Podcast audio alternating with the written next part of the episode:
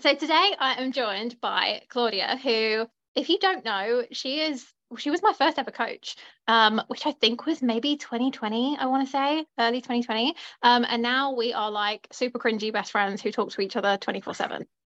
So I'm super excited to have her on and talk about business, but also just to have a chat with somebody who I love talking to. So welcome. Do you want to give a bit of an intro of yourself, what you do, what your business is, all of the things? Hello, thank you so much for having me. First of all, it's so funny to have this like formal introduction when, like you said, we literally talk to each other 24/7. I feel like we give each other little podcast episodes over voice notes every day. But yeah, let me introduce myself. I was just saying before we started recording that I don't think I've done a proper intro of myself in this new version of business. Let's call it this way. So hello, I'm Claudia, and I am the founder of Bold in Business, and I am a life first business mentor and coach.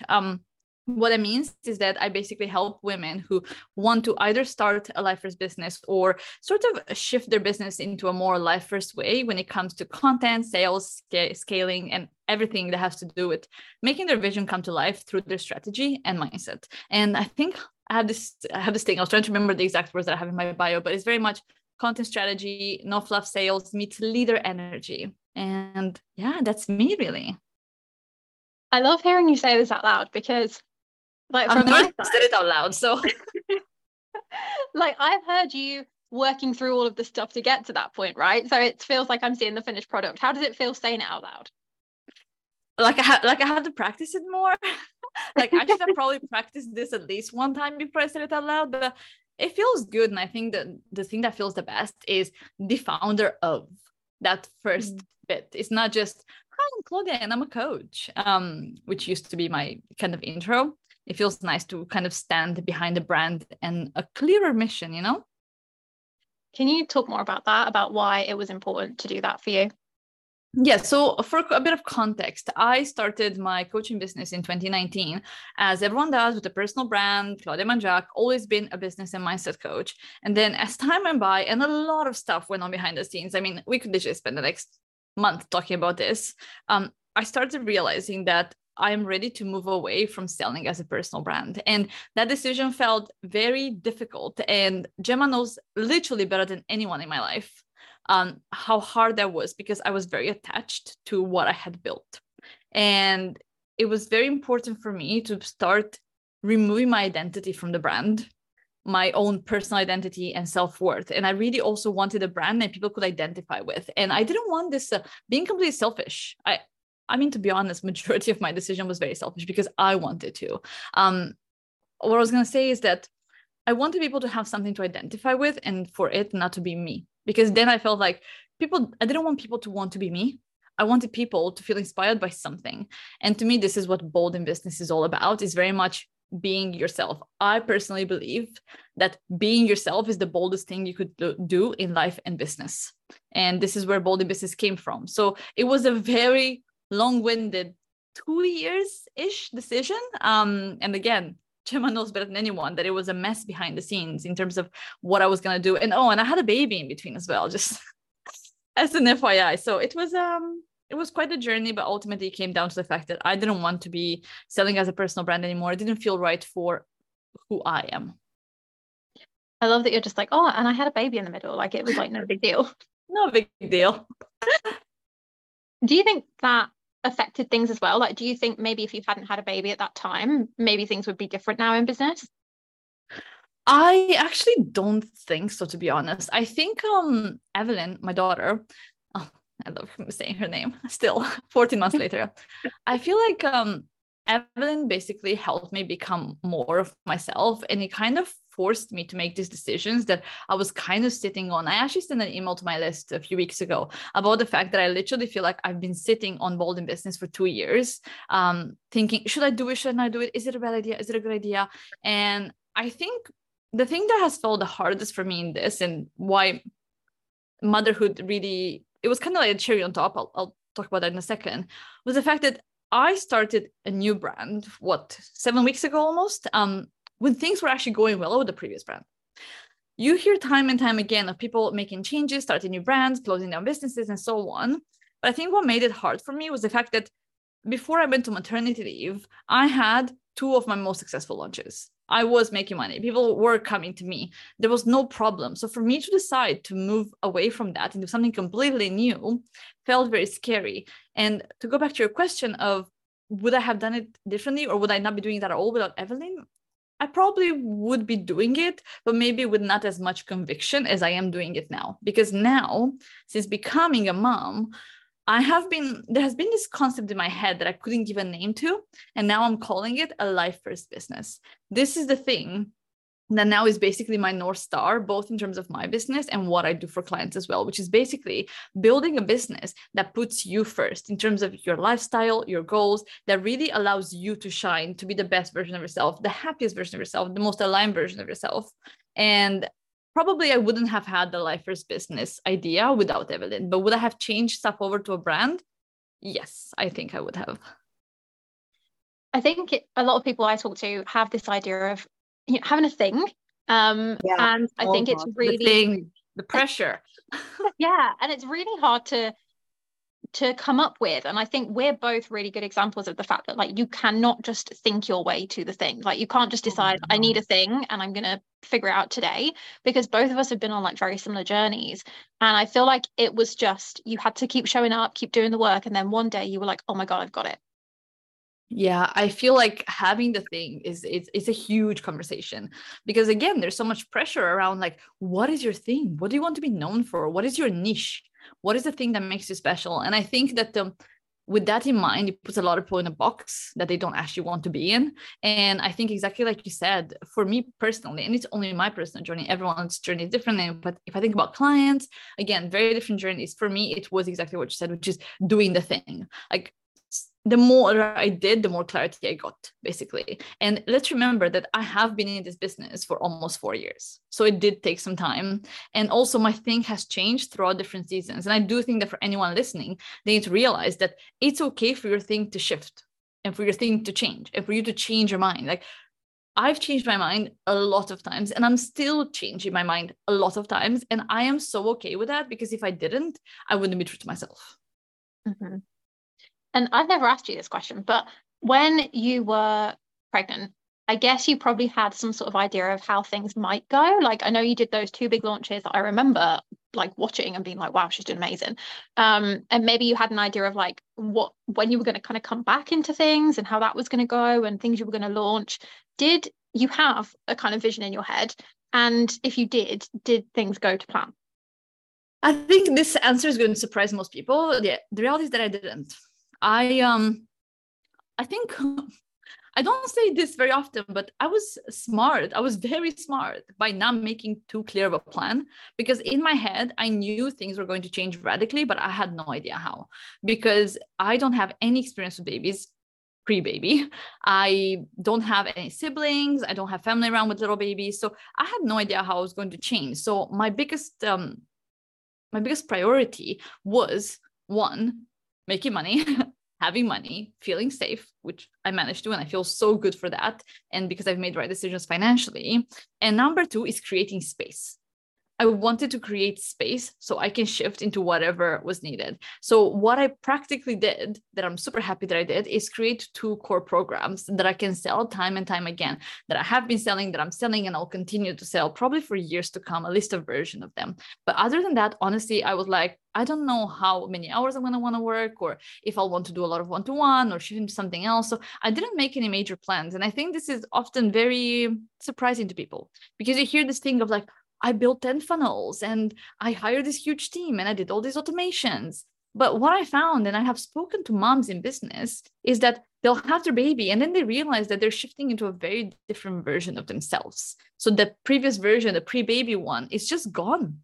So it doesn't work for them anymore. Like, I know at least 3 to 4 moms, they invested a lot of money and energy into creating something that they then had to ditch after motherhood because it just didn't work for them anymore. That's, like, such an interesting point for, like, me not having kids, because, like, of course it makes sense. Like, our identity shifts all the time, right? Especially with the big things that happen in life. And so you can plan for the future, but actually if you're a different person by the time the future rolls around, then the plan was almost pointless. Yeah. And, like, for me personally, and I actually know, I know that I'm not the only one from speaking to other moms, is I feel like I was a lot more in my masculine pre-motherhood, where it was very much like go, go, go, much more of associating my self-worth with my productivity, with my income, with results, a lot more external validation. There's still some of that, obviously, but a lot more. And then I feel like I gave birth and I went into a bubble, like for months and months of just like early motherhood, like just insanity.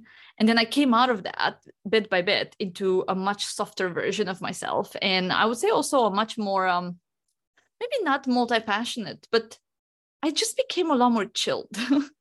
And if I were to have run the business that me 3 years ago had in mind for me right now, I would absolutely hate it, because it would just be too complicated and too many moving parts. And also from an kind of time and energy capacity, I just would not be able to do it because it would exhaust me. So I really would say for anyone thinking about having kids, just think, especially if you've been in business for longer, like what are the core things that you will always keep with you, or you think you'll always keep with you?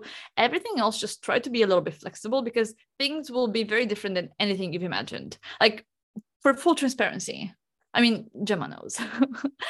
I thought I was going to be back to launching after 6 weeks.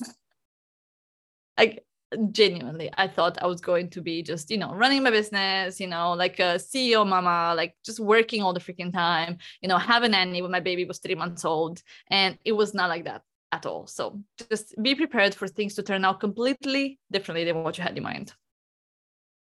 And I guess I know the answer to this, but when you just said you thought you would be coming back and launching after 6 weeks, and then that didn't happen, what was your thought process then? Like, did that come with any challenges? Did you just accept that and move on? Or was there any kind of like, oh my gosh, I should be doing different? Like, what was the thoughts that were going around in your head at that point? Oh my God, it was, can I swear? Yeah, go for it. It was a mindfuck. It was probably the biggest mindfuck of my life. Again, I consider myself very lucky, because I didn't, and I don't have financial pressure because I've set up my business in a certain way. But I think if I wouldn't have had that, I would have struggled so much more. But it was, honestly, it was terrible. I struggled with a lot of guilt. And again, I walked into motherhood thinking, oh, I know I'm going to have mom guilt. Everyone has mom guilt, because they think, you're not working hard enough. You're not mommying hard enough, you're not womaning hard enough, you're not this and that and that. But I really was struggling because a lot of my identity, again, this is where I realized a lot of my identity had been tied in the business, and noticing myself, not showing up, not sending emails, not going back to my podcast, not doing Instagram stories, not seeing the numbers, like go up and up and up. Like, for example, before maternity, I was doing so well. Like my account had grown, it might seem very little to some, but it went from sort of 3,000 to 4,000 on Instagram to maybe 7,000 plus, which was huge for me. My podcast downloads were going up. My email list was growing every single day. And then to kind of stop, it just really hit me in terms of especially my nervous system. I started just becoming very stressed and thinking, oh, like I'm behind. And that's actually, but I think this is where I slowly realized that something has to change. Like something had to give. And this is where I slowly started the journey towards what turned out to be a lifer's business. I didn't realize how attached I was to the business when it comes to feeling like myself. And then when I stepped away from the business to obviously look after my baby, the question came of, who am I outside the business? Who am I outside making money? Who am I outside transforming people's businesses and life? And I was faced with a big, with a lot of emotions, put it that way. I think this is something that so many people will relate to, even if it's not the baby example, but that idea of I am my business is me. And then if the business isn't going well, or somebody leaves a crappy comment or a bad review or something like that, then they are leaving a bad review of me as a person, because the business is me. And it's just so closely tied to our identity that it's like, I don't feel like you realize it until you're in it too deep. And then you're like, oh God, hang on a minute. And I think it's really, really hard. Is there anything that you would say you would recommend doing to like shift out of that or come out the other side of it? Oh my God, it's very hard. I'm not going to tell you there's a magic trick they can do today and it's going to work. I think some of it has to do with our language and how we refer to the business. For example, and again, Jemma and I talk about this, oh my God, I only have X story views, but it's not you, the person. or I only made X amount this month, but it's not you, it's the business. Starting to shift some of that language around, referring to the business as the business, maybe even if it has your name, maybe giving it a name or just referring to it as the business, I think is a small start of, you know, saying, okay, so the business brought in this much this month. It's not me, you know, you're just the person that runs it. I think it can be a small thing. Something else, a huge thing actually, apart from the language, is what else is in your life? Like, I was actually saying this to Jemma in a different context, but look at your priorities in your life right now. Is your time and energy matching those priorities? Because I know you love your business. Most of us love business, or our business, or the results that, you know, our business allows us to have in terms of, you know, the freedom and so on. But apart from your business, what else do you love? What else is important to you? Are you showing up with the same passion and conviction and enthusiasm and whatever, everything else for that thing? And starting to shift yourself away from that, and maybe spending some time with people that don't have businesses, maybe spending more time, you know, doing activities that have nothing to do with business, can really slowly start to help you realize that there's more to life than just business, and you are so much more as a human being, obviously. Yeah, I totally agree. I want to talk about something different that I think maybe people will be curious about, but how we became friends, given that I was previously your client. Because from like a boundaries perspective, I guess the logical thing to do would be, when you've got a client, you keep them as a client, and then you hope that they maybe come back again in future, you carry on nurturing them, all that kind of stuff.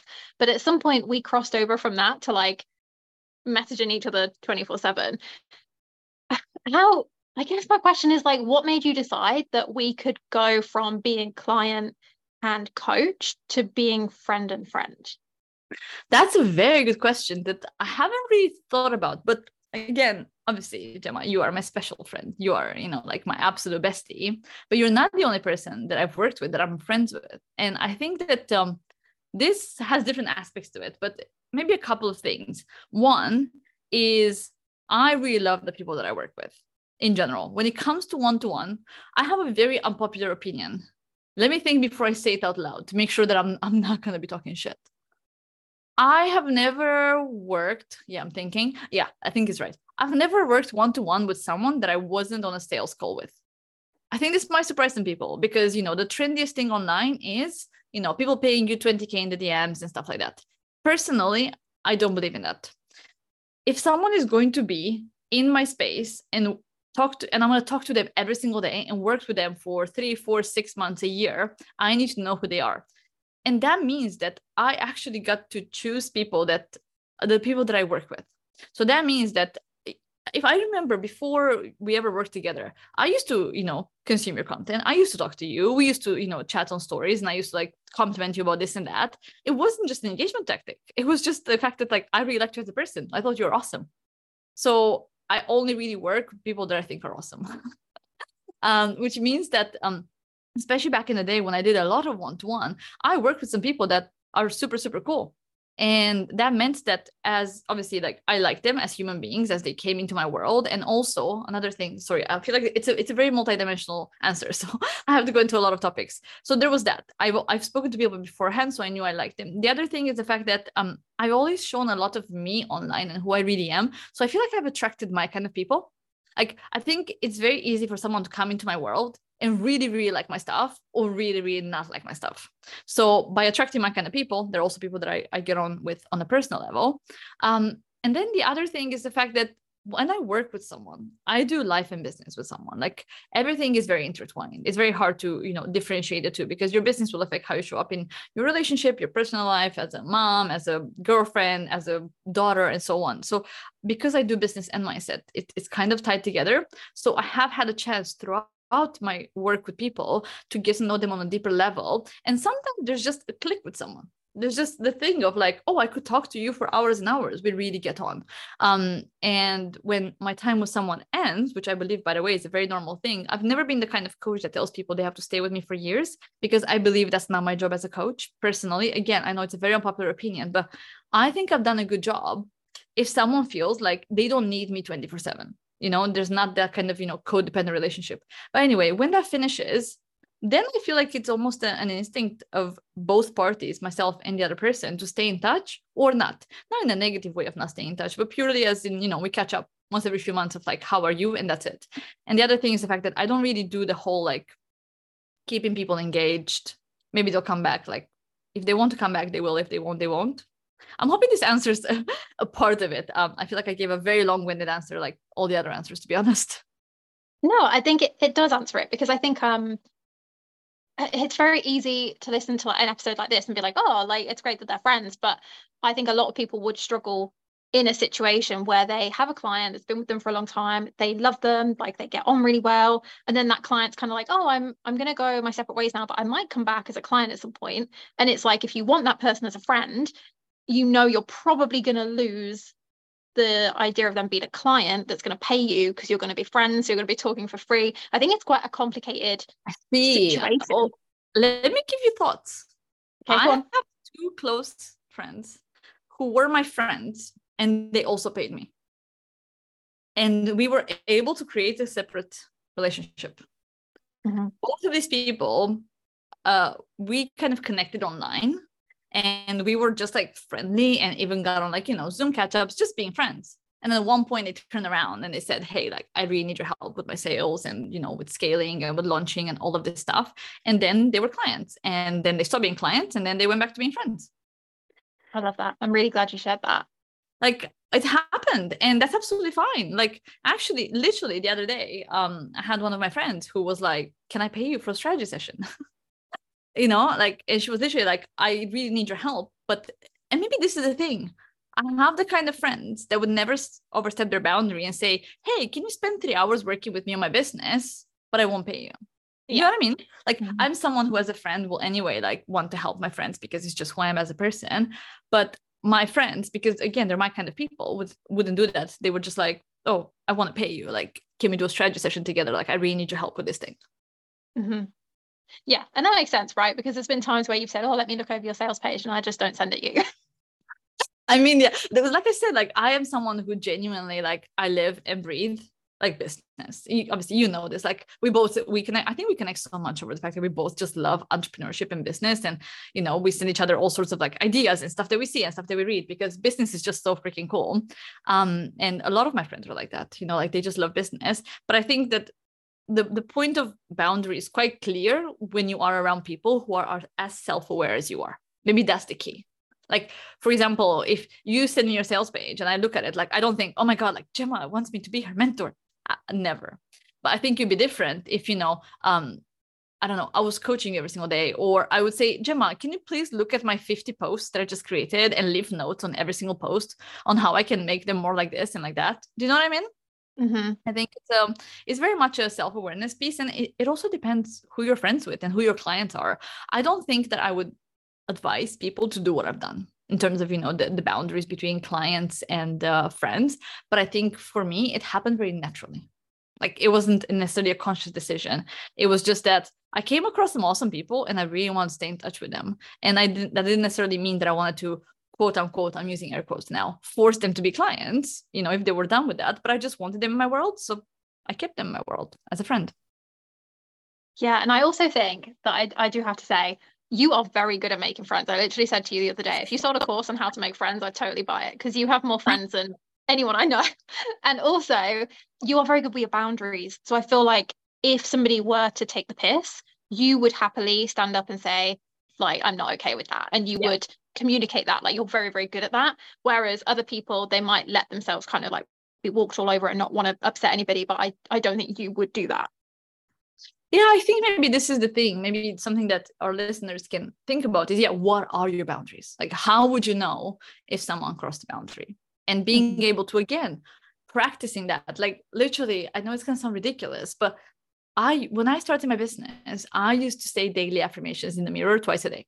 I literally had a card in the bathroom and just looked at myself in the mirror, and I was saying those things because I was literally practicing what it would sound like to be at that level that I wanted to be at success-wise.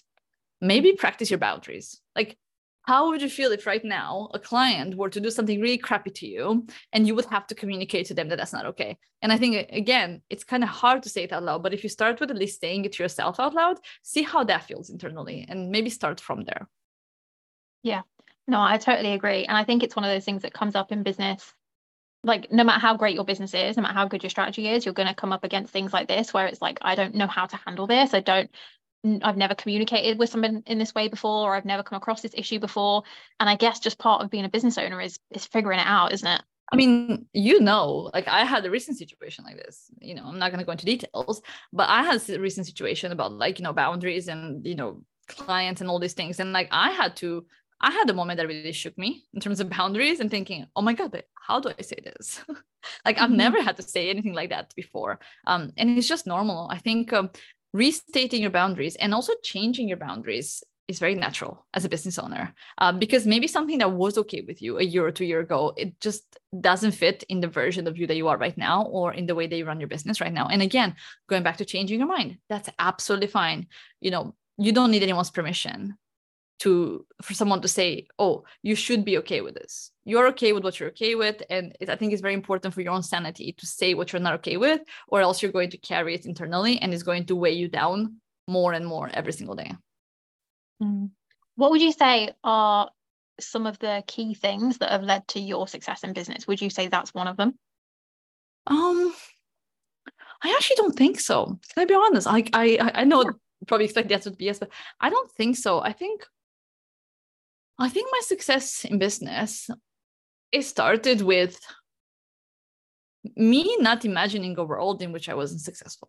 Like me having this idea that I could not imagine myself working for someone else and making a few £1,000 every month and having to ask someone for holidays and having to count my number of days and having to go to a grocery store and think, oh my God, but I cannot buy the fancy chicken. I have to buy the shitty 2-kilogram chicken thing.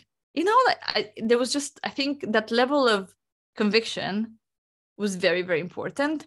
And another thing is just taking a lot of messy action. Like, just doing things, not just thinking about things. And I know we just talked about the fact that I've been sitting on this bold in business idea for 2 years, but I promise normally I don't sit on things for 2 years. But I think doing a lot of things has really helped, because in my opinion, you don't build confidence in yourself unless you do things. And even if you do things and things don't work well, you learn something. And even if you don't learn something, you naturally become more resilient, because you realize that you survived it. Like something failed and you're fine. You're still alive. So I think building this level of conviction and confidence within yourself is actually the key, alongside messy action, alongside inner freaking work. If you don't work, and again, it's a very everyone says that mindset is everything, blah, blah, blah. Everyone says it every single day, but it's freaking true. Just because it's a trend online doesn't mean it's less true. I would say going to therapy, getting a coach, reading some books, spending time with yourself, journaling, whatever works for you. I think it's really important to start to understand your emotional states as you move through things, because it's very easy to put labels on stuff. And unless you understand yourself and what that stuff actually means for you, and you just label yourself with what you hear other people say, I think that can cause a lot of problems. So starting to know yourself, understand how you react to things, I think is very important. Like I recently, again, Jemma knows the whole shebang, but I've gone through a lot of things business-wise over the last 6 to 8 months, and they have really shifted my perspective in a lot of ways around how I want to do business. So for example, a big one for me personally is I'm not doing launches anymore. Like I'm doing a few launches over the coming months to launch the things that I will have, because I cannot not launch them because they have to exist. But otherwise, I'm done with launching because it doesn't work for me anymore. It doesn't work for my mental capacity, for my energetic capacity and how I feel within myself, for my time and so on. And that is just one example of what I know is going to lead me to my next level of success, is just checking in with myself at every point and be like, does this still work? How do I feel about this? What do I need from this? What else do I need here? What is missing for me? What will make me feel even happier? And so on. I feel like this is the perfect note to end on. But before we do, I want to ask you one final question. What are you working on right now? Oh my God, what am I not working on? So at the moment, like I was saying, the biggest thing for me is actually creating some new offers and bringing back some of my, proven and beloved offers that haven't been available for a while. So right now, actually, I have brought back one of my programs called In Demand, which is all about content and authority, how to sell with a small audience, all of that good stuff. And also bringing back my sales academy, Better Sales Academy, which is all around, how to make life first business sales. That's exciting. Are you excited?